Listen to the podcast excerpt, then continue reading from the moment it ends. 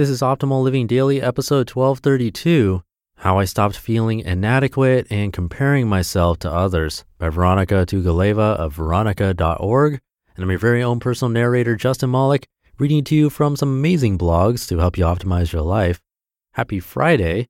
I have a brand new author for you today, Vironika of vironika.org. Nice domain name there, but her name is spelled V I R O N I K A She's actually from Ukraine, moved to Toronto when she was eight.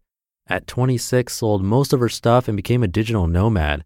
She's now an author, speaker, performer, and you can keep up with her journey at vironika.org. Definitely check it out. But for now, let's get right to our very first post from her and start optimizing your life.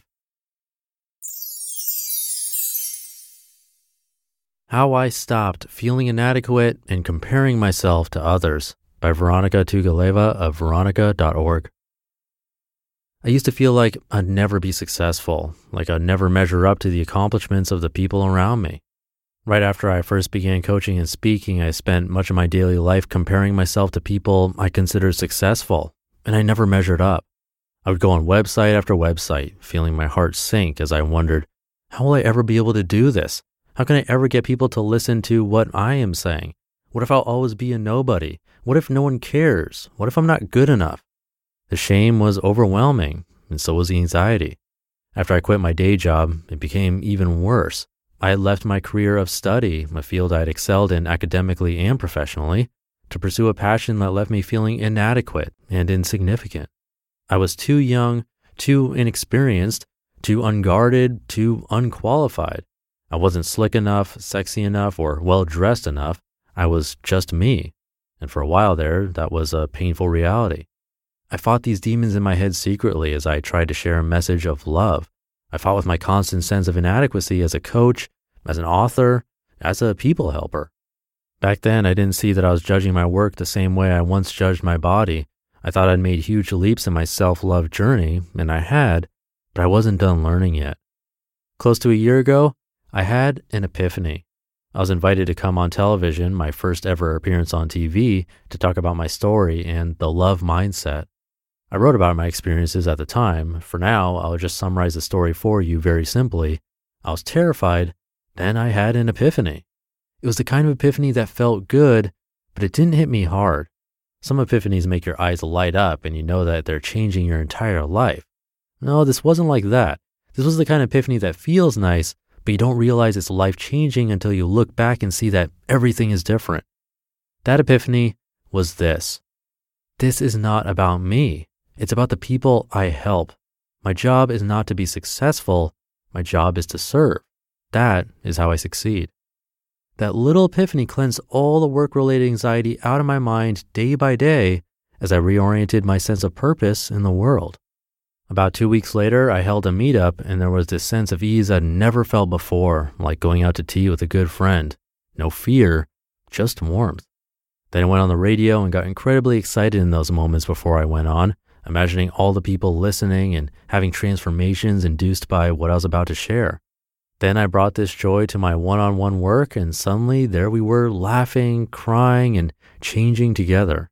No more, what will they think? or how will I ever become successful enough? Or how do I get people to listen to what I say? Or am I saying the right things? No more. Just how can I help? How can I serve? Freedom. It was like I had a new sense of direction, a new compass within me that pointed always to love. This was my duty, my purpose, my life to give, to help, to serve. I'd undergone a revolution, a silent one. There was no background music or fireworks, just growth and ease. Every day I felt lighter as I shed my inadequate self image and my self sabotaging, self judging rituals. I stopped checking out the websites of other coaches and authors, feeling horrible about my work, comparing myself. I stopped obsessively checking my Alexa rank and my Amazon author rank. I stopped feeling like I was never going to get my message out there. I stopped feeling dwarfed by the accomplishments of others who were teaching what I was teaching. I stopped feeling like I had to earn the right to speak. Instead, I just spoke. Freedom. Looking back, I had no idea how much suffering I was created by comparing myself to others, by always evaluating myself, by making it about me and my success and my message. I didn't realize how selfish I was being. There is a freedom to we. There is salvation in service. When I was wrapped up in addiction and eating disorders, I was selfish. My suffering made me selfish, and my selfishness made me suffer.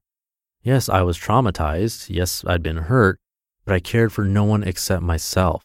People only meant as much to me as the emotions they could produce in me. I saw no one deeply, especially not myself, and I never ever had enough of anything.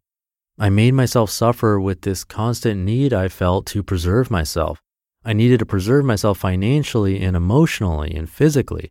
I needed to fix myself and keep myself whole. I need to keep making my inadequate self good enough. How exhausting. I think what is truly rewarding about serving the world is this.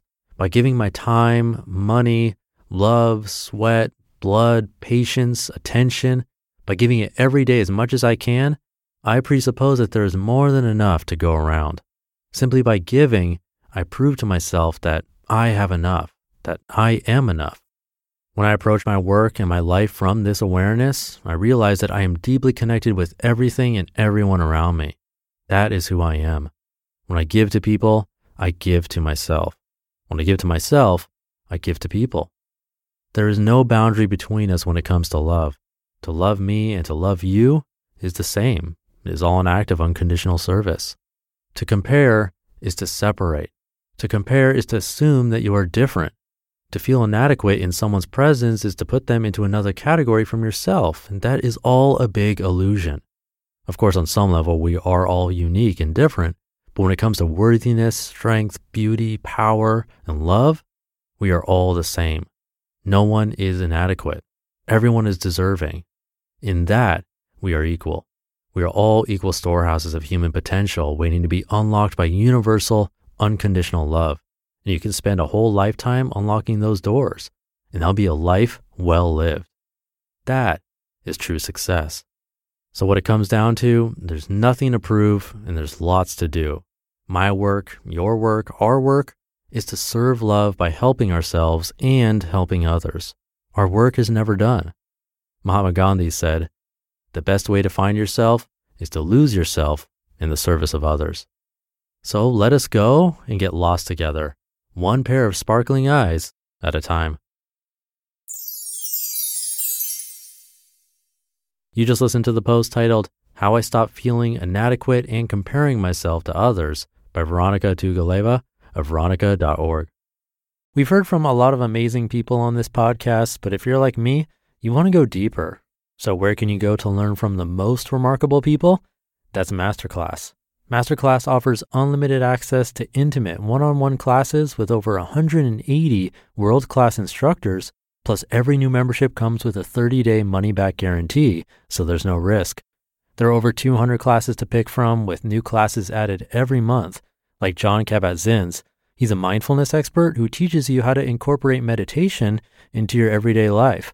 I've loved his class it's really helped me to hone my meditation skills, especially when I'm out and experience stressful situations and don't have the time or space to have a proper meditation session.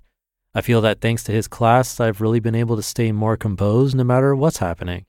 And right now, our listeners will get an additional 15% off an annual membership at masterclass.com slash old. Get 15% off right now at masterclass.com slash OLD, masterclass.com slash old.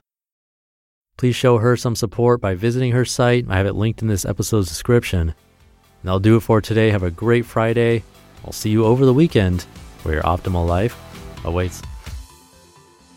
Hey, this is Dan from the Optimal Finance Daily podcast, which is a lot like this show, except more focused on personal finance.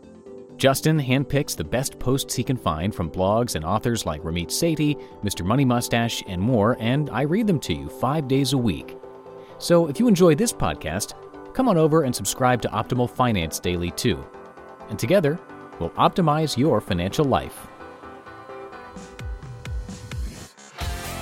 You've been listening to Optimal Living Daily. Be sure to hit the subscribe button to stay up to date on each new episode and head to oldpodcast.com. That's O L D podcast.com for a free gift as well as more actionable tips and resources to help you maximize your potential.